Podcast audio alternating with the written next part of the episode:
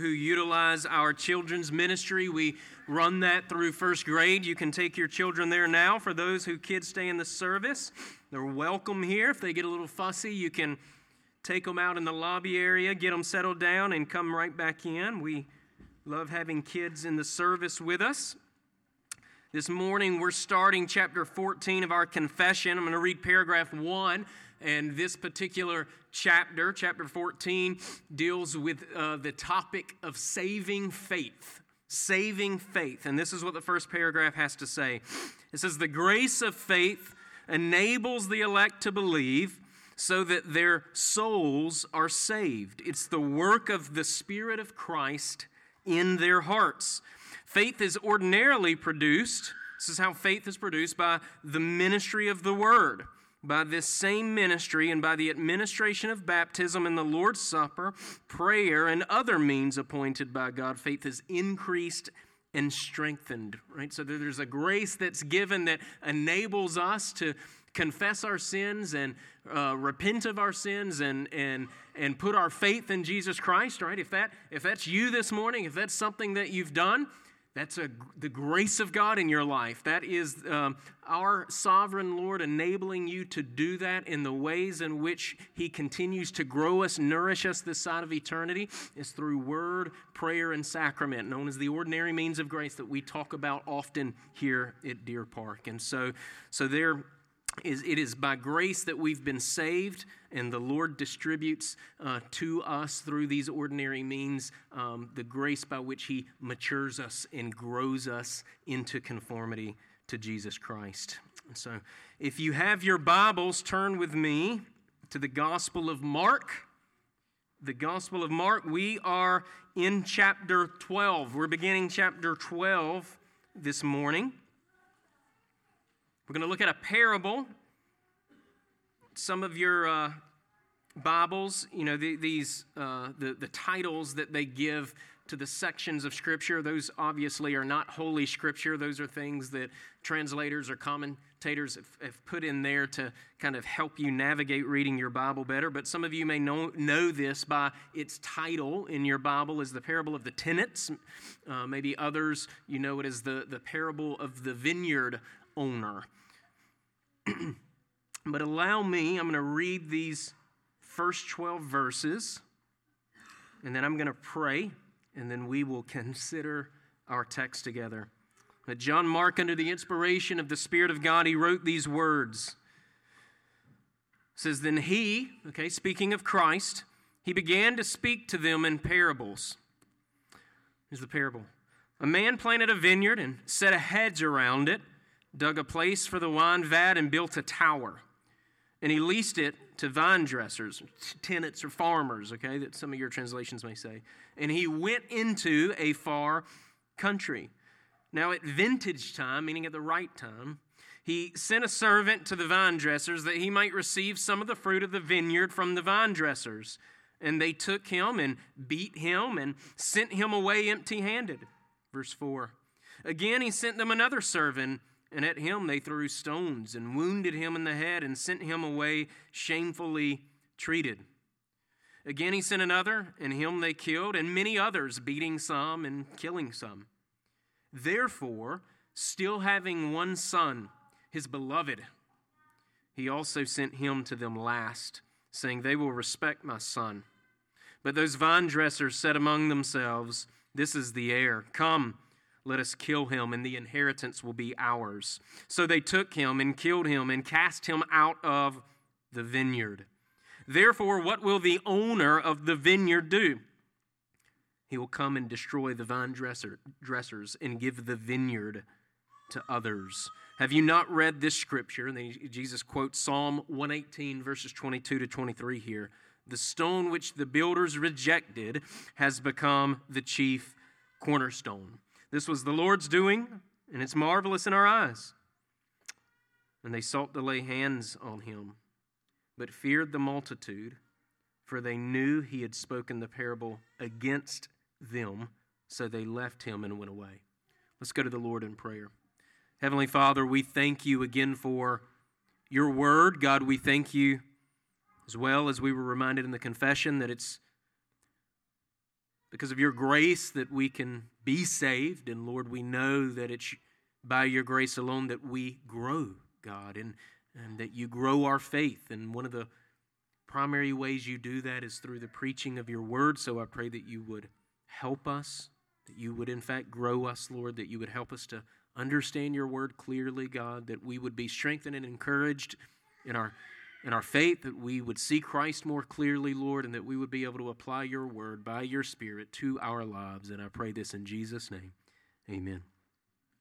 Well, our text, it, it opens up with, with Jesus still at the Jewish temple, okay? And, and he's, as I said a moment ago, he's teaching a, a parable, and this parable is used to help uh, bring clarity and show Jesus as the ultimate fulfillment of this uh, psalm passage that he's quoting, Psalm 118, verses 22 to 23. He, and he quotes that again at the, the conclusion of the parable. Now, Matthew and Luke give us this account as well, and, and, and they put this account uh, the same way Mark does, soon after the confrontation that Jesus had with the Sanhedrin. Right? It, if you remember, as we've seen in our journey through Mark, Jesus he he would often he often uses parables and and he would use these stories and and and at times he would use them for the purpose of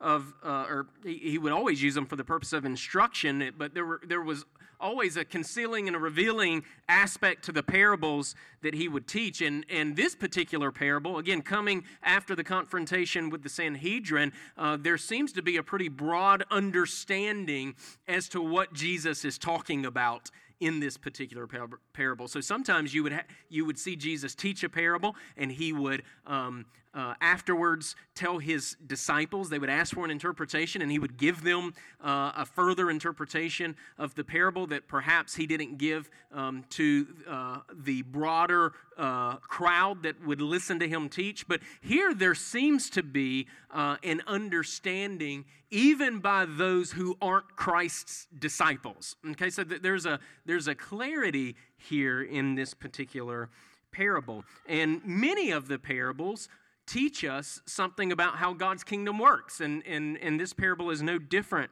in that regard. Now, because we have Matthew and Luke's account of this parable to harmonize with Mark, we know that he was teaching this parable to the crowd at the Jewish temple, but he was specifically applying this parable to the religious leaders and by good and necessary consequence to the entirety of the Jewish religious system as expressed at the Jewish temple. And, and that's significant for us to grasp this morning, okay? That, that's, this is the, the parable's immediate context that we need to have in mind in order to interpret this parable of Jesus correctly.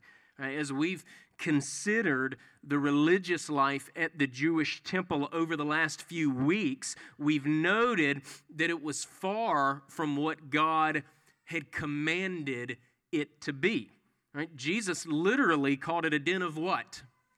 A den of thieves. Again, we saw that a few weeks ago, right? He, he, he surveyed religious life going on, or supposed religious life going on at the Jewish temple, and his assessment Eh, the, the verdict, rather, that he rendered was a guilty verdict. Right? Instead of it being a place regulated by God's word and, and focused primarily on the proclamation of Scripture and prayer to and for the nations, it was a place that was driven by pride. It was a place that was driven by the esteeming of self. Right? It was driven by the sin of partiality and its exclusion of the Gentiles.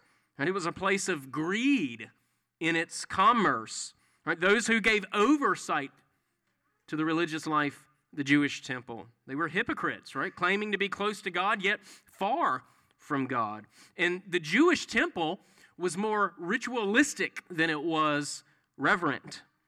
Now, in the parable, we, we have several key players. And, and before I mention all of the characters, I want to give us some riverbanks as we consider the parable together. Right, we, we shouldn't draw a strict comparison between the, the characters in the parable with who Jesus intends for us to identify with those characters. Right? It, it's, it's, a, it's a parable.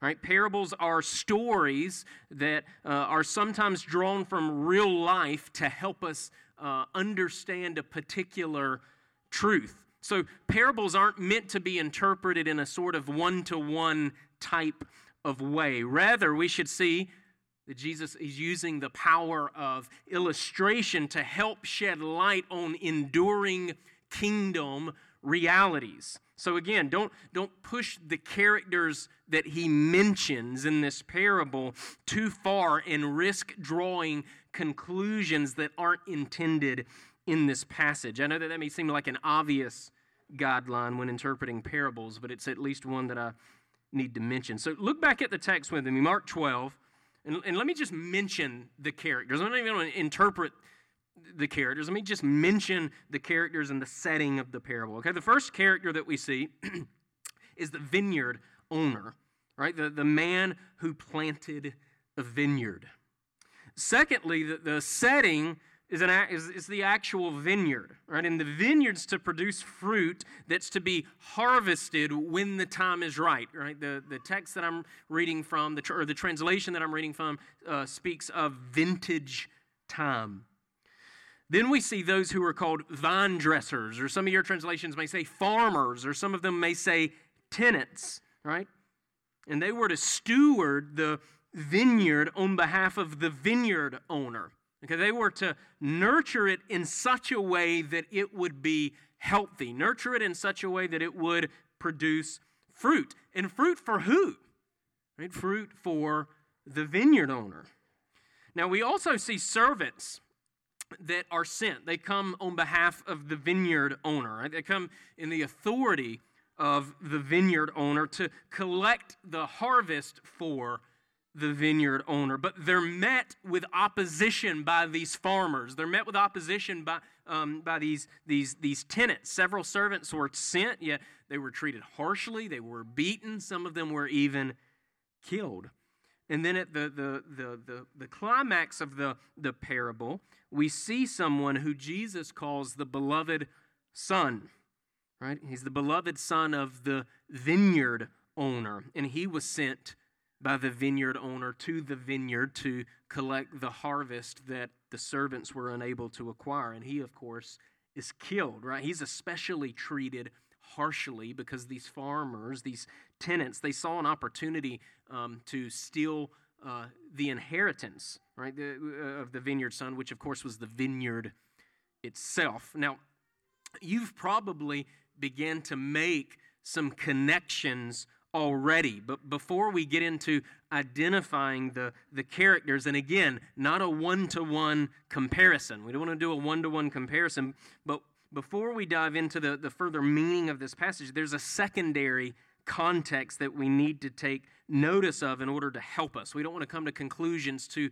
uh, hastily. So remember, the immediate context is the Jewish temple. This is where Jesus is giving the parable, right? There's a crowd there, uh, same as last couple of weeks as we've been looking. He's primarily addressing the religious leaders uh, with the parable, and we'll get to again how it is that they knew exactly that he was addressing them. But there's an Old Testament context as well. In fact, there's, there's two different places uh, in the Old Testament. These aren't the only places, but two primary places in the Old Testament um, that I'm going to take you to. The first is Isaiah chapter 5, the first seven verses of Isaiah chapter 5. And, and by the way, the reason that we know that there's an Old Testament context is because Jesus drew from the language of the Old Testament in his telling of this parable.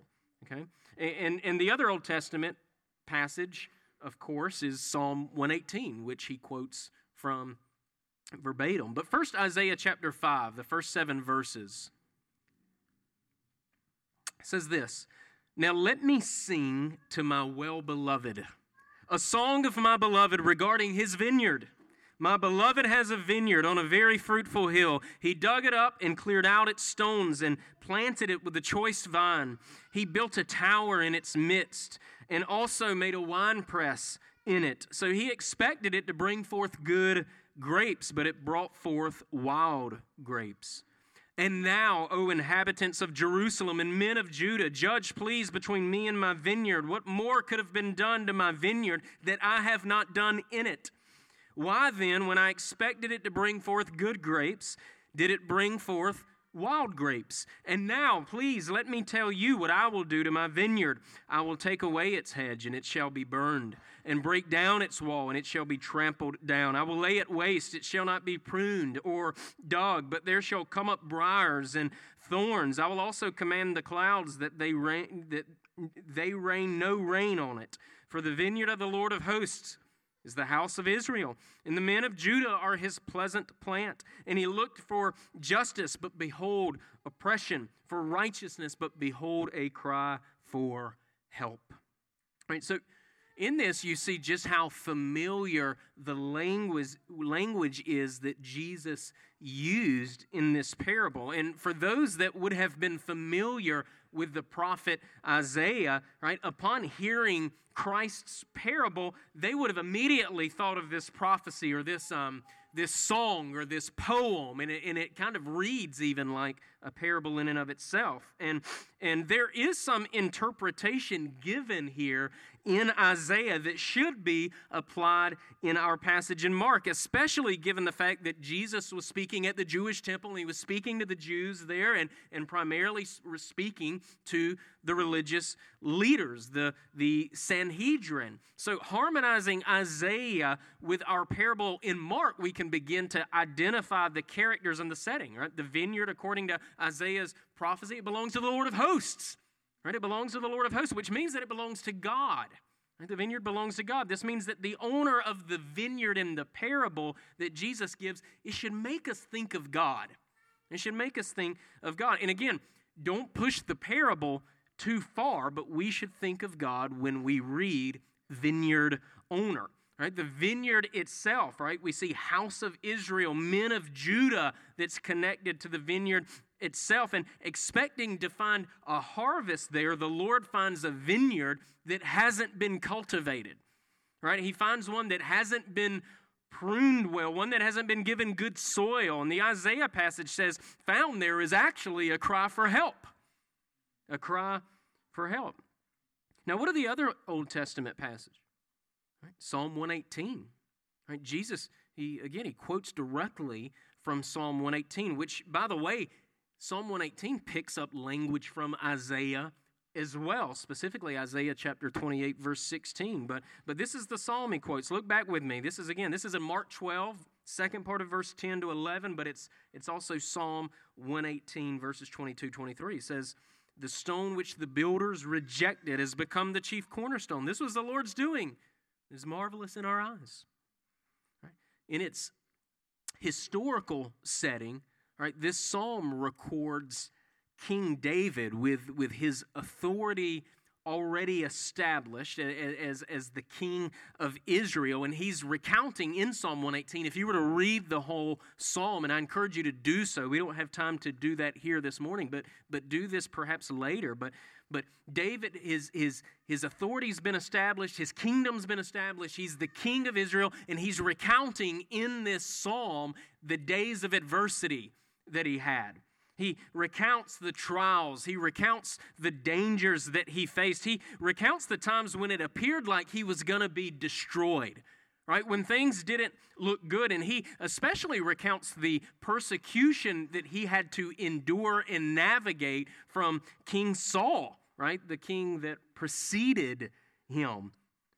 Yet we know, right? God preserved David, God established David's throne. And, and, and so that, that's the historical context of Psalm 118, and, and it's the historical context of the, the part of the passage that Jesus quotes in the parable. One commentator on the psalm, he says it like this At the time when this psalm was penned, whenever that was, David, having attained to the possession of royal power and aware that he reigned for the common safety of Israel, he calls upon all the children of Abraham to ponder attentively this grace. He also recounts his dangers, the magnitude and variety of which would have slain him a hundred times had not God wonderfully succored him.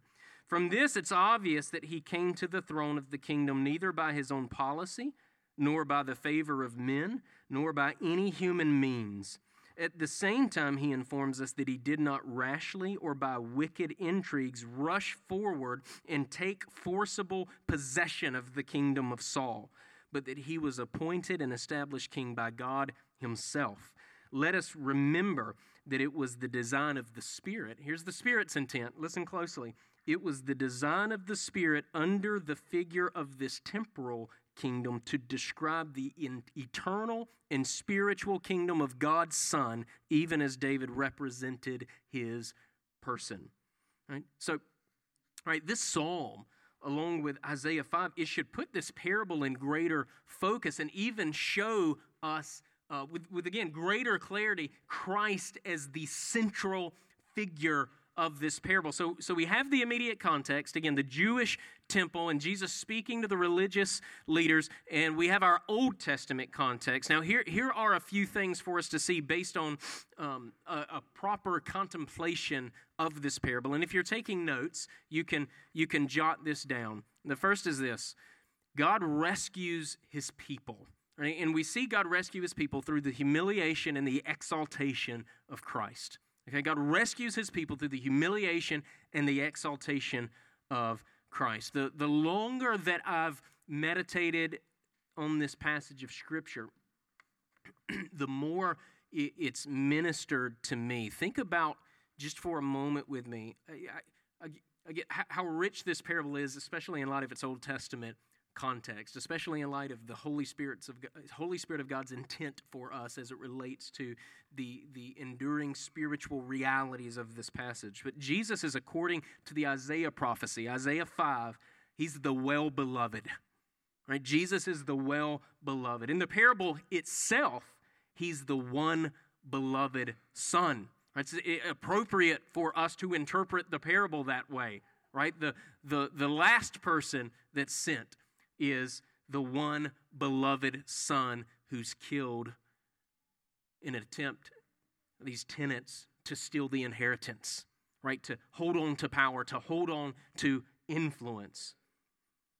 Elsewhere in Mark, right, we, we know of the Father's testimony about God the Son, about the second person of the Trinity, right? Mark chapter 1, verse 11, the Father speaks and he says, You are my beloved Son, in whom I'm well pleased. Right?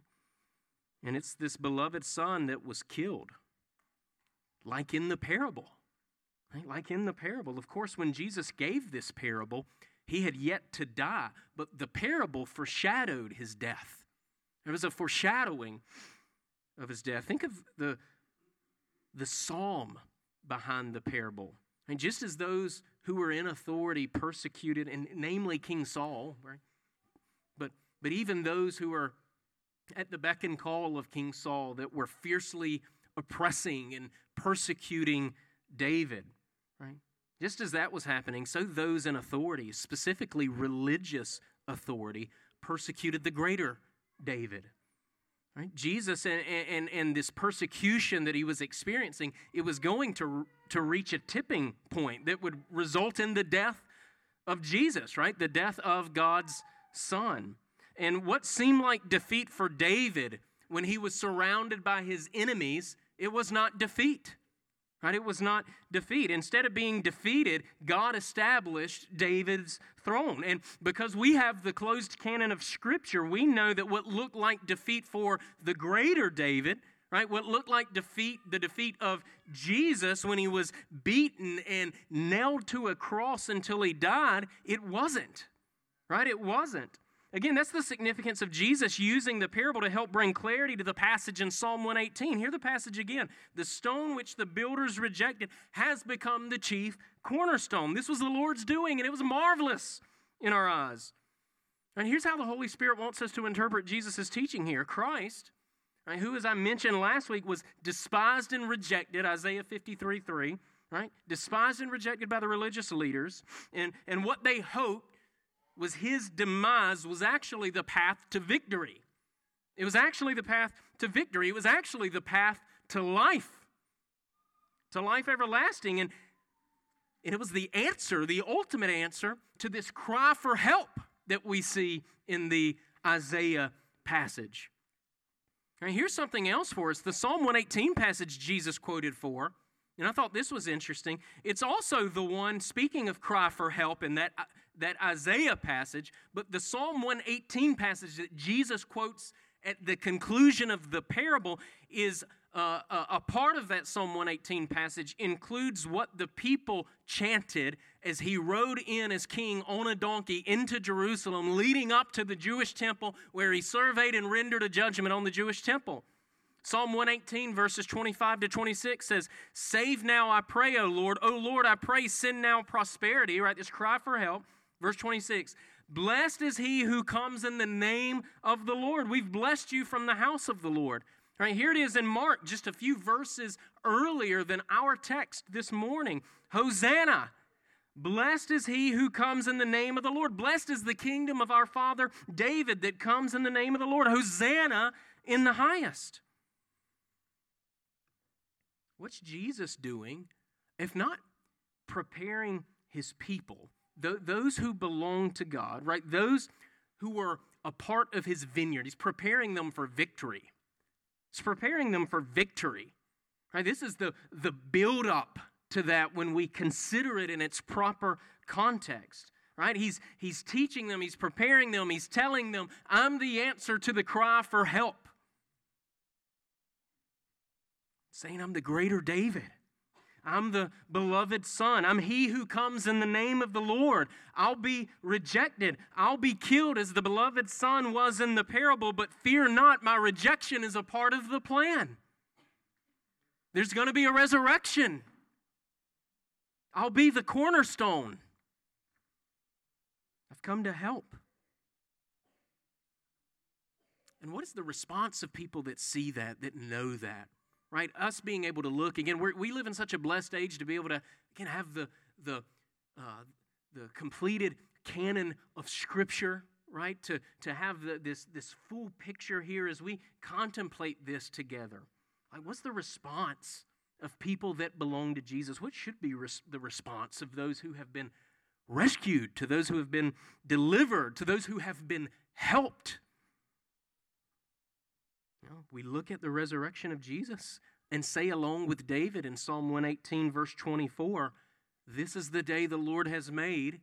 We will rejoice and be glad in it. Day is made possible because of the resurrection. So we see this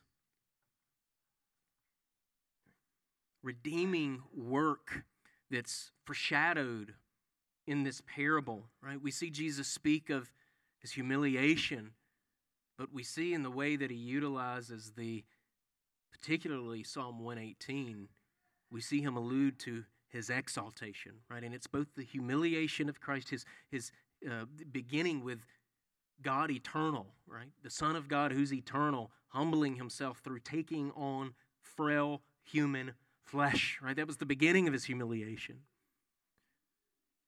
We see that and we see his exaltation, that he's resurrected, that he is, in fact, the cornerstone, meaning that he is the stone from which the church is built. It's the first thing. Secondly, and of course related, but God has one people and one way of being reconciled to him.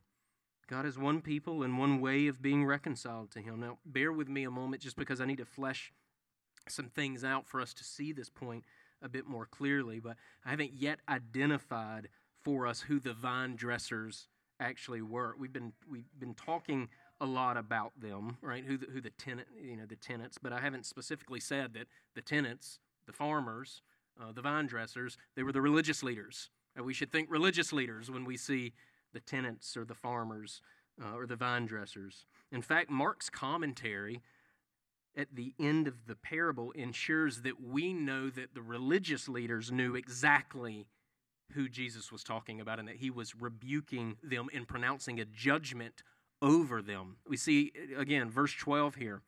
They sought, speaking of the re- religious leaders, right? They sought to lay hands on him, right? And, and not to pray over him, right? Right? They sought to lay hands on him, but they feared the multitude, for they knew he had spoken the parable against them. So they left him and they went away. Matthew's account it makes it even even clearer for us. Matthew 21 verses 45 and, and 46. When the chief priests and Pharisees heard his parables, they perceived that he was speaking of them.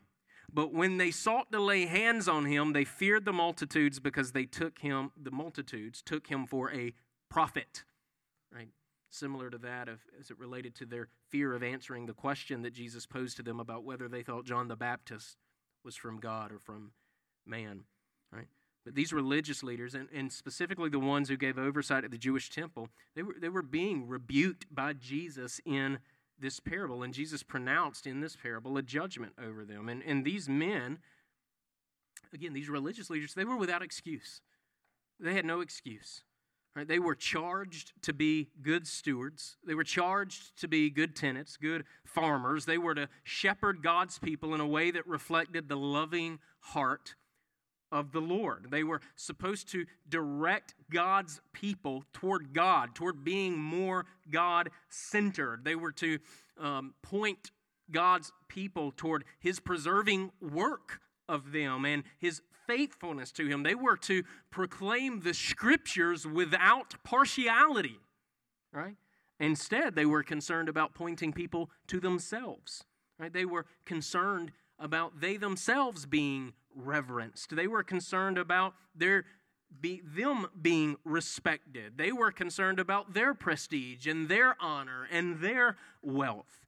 And in verses 2 to 5 of, of the parable in, in Mark 12, you see Jesus speaks uh, of servants uh, that the vineyard owner sent, that, that preceded the vineyard owner sending his only son. And when we read servants, we should think prophets.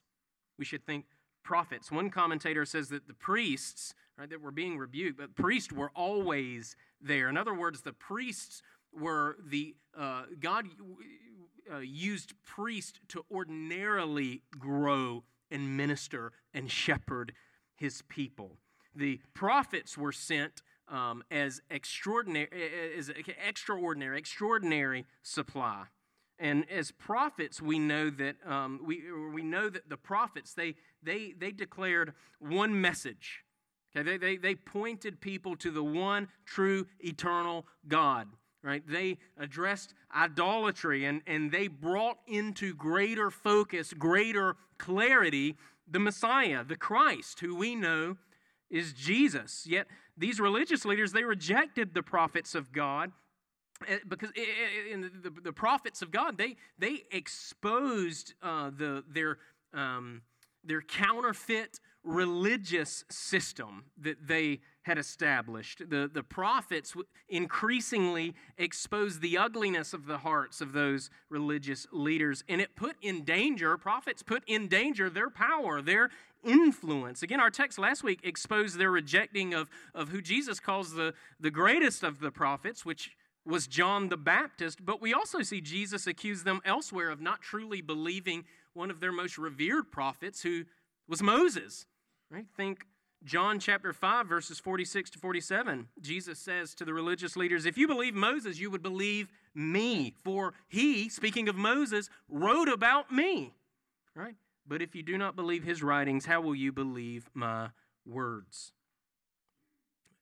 And think of the judgment that Jesus renders in this parable. Think of the judgment. He puts it like this Therefore, what will the owner of the vineyard do? What is he going to do about It's as if Jesus, he's looking at these religious leaders, and I can imagine he's pointing at, What are we going to do about you?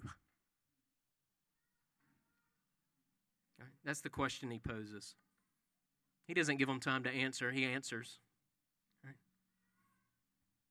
going to come and destroy the vine dressers and give the vineyard to others. That's what's going to happen. Right? The owner of the vineyard, God, will come and he'll destroy the priests and he'll give the vineyard to others. And listen, God literally did destroy the priests. And he did this by destroying the priesthood. And he did this by destroying the priesthood. Think about it this way. For starters, at the death of Christ, The temple of the curtain was what? It was torn from what? Top to the bottom, right? It was top to the bottom, right? Signifying there is one mediator, right? There is one way to have peace with God, and that's through Christ, who we know to be our eternal high priest. Right? Secondly, think of the destruction of the temple. The Jewish temple in 70 AD, this was a judgment of God over Jerusalem. The temp- temple was destroyed just as Christ predicted that it would be destroyed within the same generation. We see that in Matthew chapter 24, within the same generation of those who lived during Christ's first advent. We can't underestimate the significance of these things, right? The curtain being torn, the temple being destroyed. It shows us that God has one people, the church, and it's made up of both Jews and Gentiles. And we see this elsewhere in Scripture. For instance, look at how Peter uses Psalm 118 in his epistle. 1 Peter chapter 2 verses 4 to 10. Peter says this, coming to him as to a living stone, right? Christ.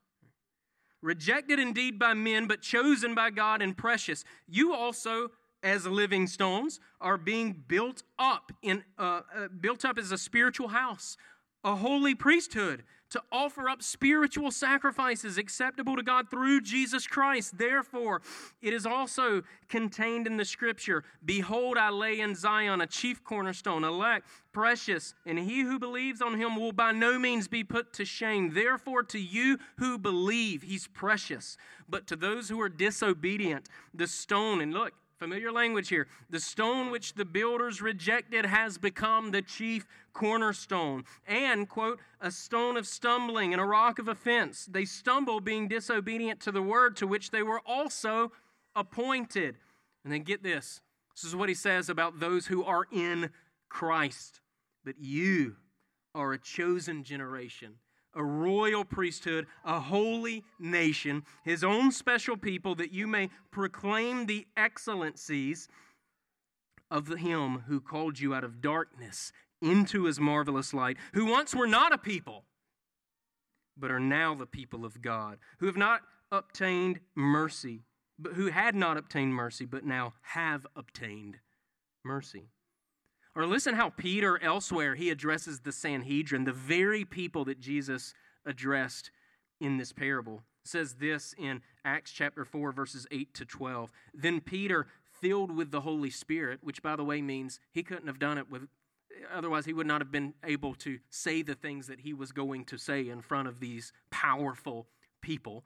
Right? Peter filled with the Holy Spirit, he said to them, Rulers of the people and elders of Israel, if we this day are judged for a good deed done to a helpless man, by what means he has been made well, let it be known to you all and to all the people of Israel that by the name of Jesus Christ of Nazareth, whom you crucified, whom God raised from the dead, by him this man stands here before you whole. This is the quote, stone which was rejected by you builders, right?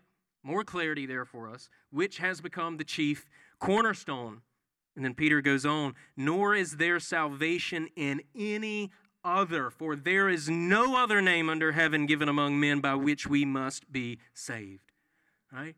God is one people, the church, and God has one way to be made right through the God man through the Messiah. Again, the eternal high priest who's Jesus. Right? It doesn't matter who you are, it doesn't matter what you've done. You can be made right through Christ Jesus. There's no other way to gain salvation. Christ is your salvation.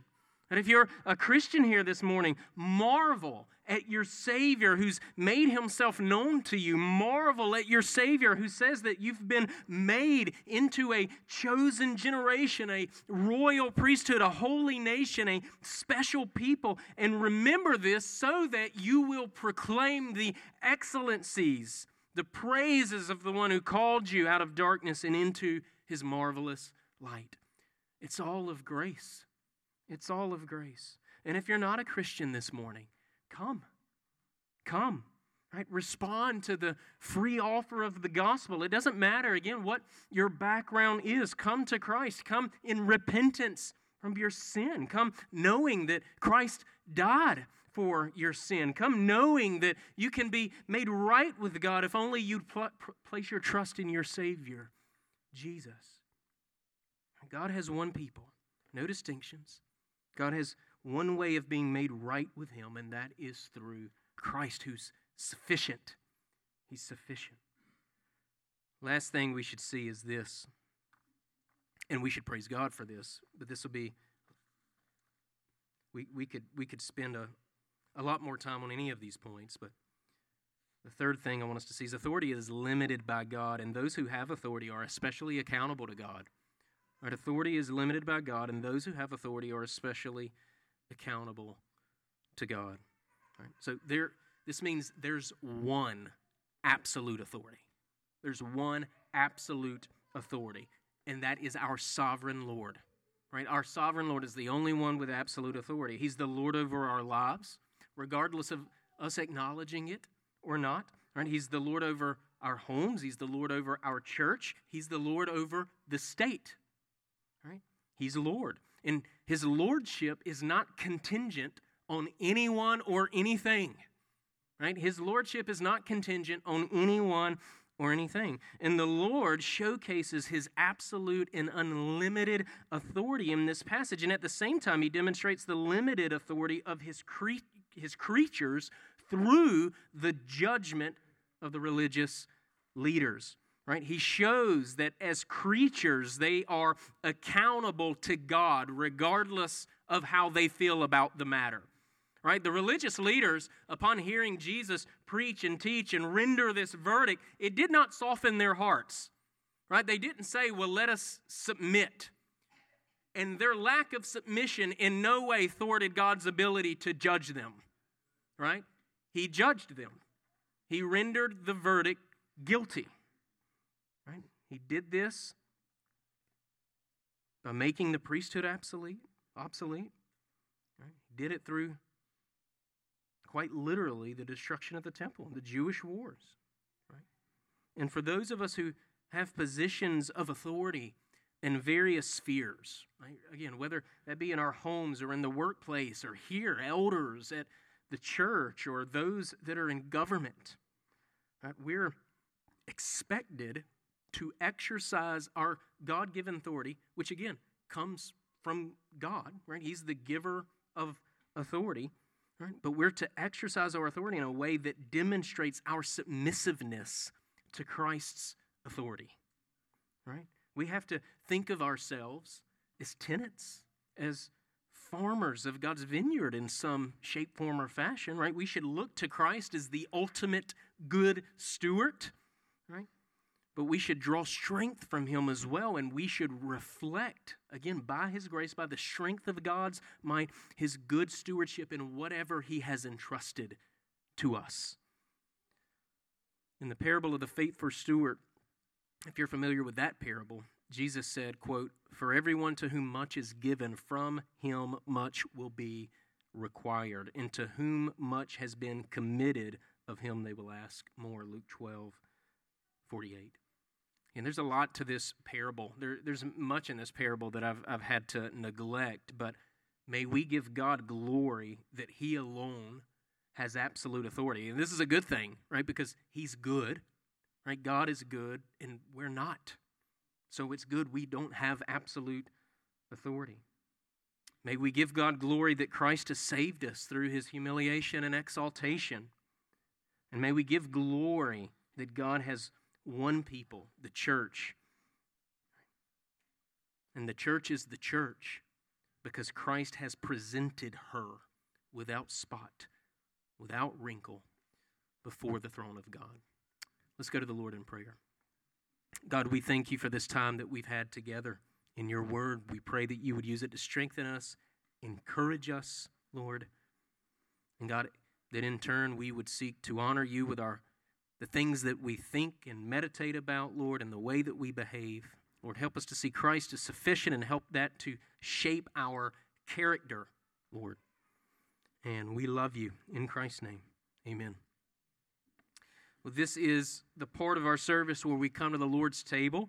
And if you are a guest with us, we don't we don't require membership for you to be able to participate in the Lord's Supper, what we ask is that you are a Christian who has been given a Trinitarian baptism and that you are walking in repentance and in faith in Christ alone. And so, if that's you this morning, we welcome you to the table. If that's not you, we just ask that you would uh, stay seated during um, our observance of the Lord's Supper, as this is a meal for God's people. And elders, you can go ahead and take your place at the stations. I'm going to read our short devotion. Titled Experiential Knowledge. As Christians, we know doctrinally that we share union with Jesus, that his righteousness is our righteousness, that his bodily and eternal resurrection means our bodily and eternal resurrection. We know that Jesus is our spotless lamb who took away our sin forever, but does that knowledge of all of the all of these things does it comfort us? In other words, how do you feel about it? Our knowledge of this, our union with King Jesus, shouldn't be the kind of knowledge that you have in your head to take a test. Right? The kind of knowledge that I'm talking about is found in the words of Peter in his response to Jesus in John 6 69. Also, we have come to believe and know that you are the Christ, the Son of the living God. That word know isn't just an intellectual assent to facts. This sort of knowing requires a tasting of the Lord. Taste and see that the Lord is good. Blessed is the man who takes refuge in him. Psalm 34 8. It's the type of knowledge that you experience by the power of the Holy Spirit, and it in turn transforms you. It makes you a new man, a new woman, a new boy, a new girl. Our experiential knowledge of our union of Christ should be transformative. It should increasingly, Lord's Day by Lord's Day, shape us. That doesn't mean that we chase this emotional high, nor is the Christian life and the truthfulness of who Christ Jesus is determined by our feelings on any given day, but our lives should be transformed and transforming. In other words, he who began a good work in you will complete that good work. Philippians 1 6. So come and taste and be reminded of the goodness of God in your life. Come and ingest the bread and cup, and as you do, remember just how closely your life is associated with your Savior. Come in gratitude, come to worship come and welcome to Jesus Christ. And so, if you would stand and you can begin to make your way to the tables, and as you do, we'll remind you Christ is for you. And just by way of reminder, wine is on the inside, grape juice on the outside.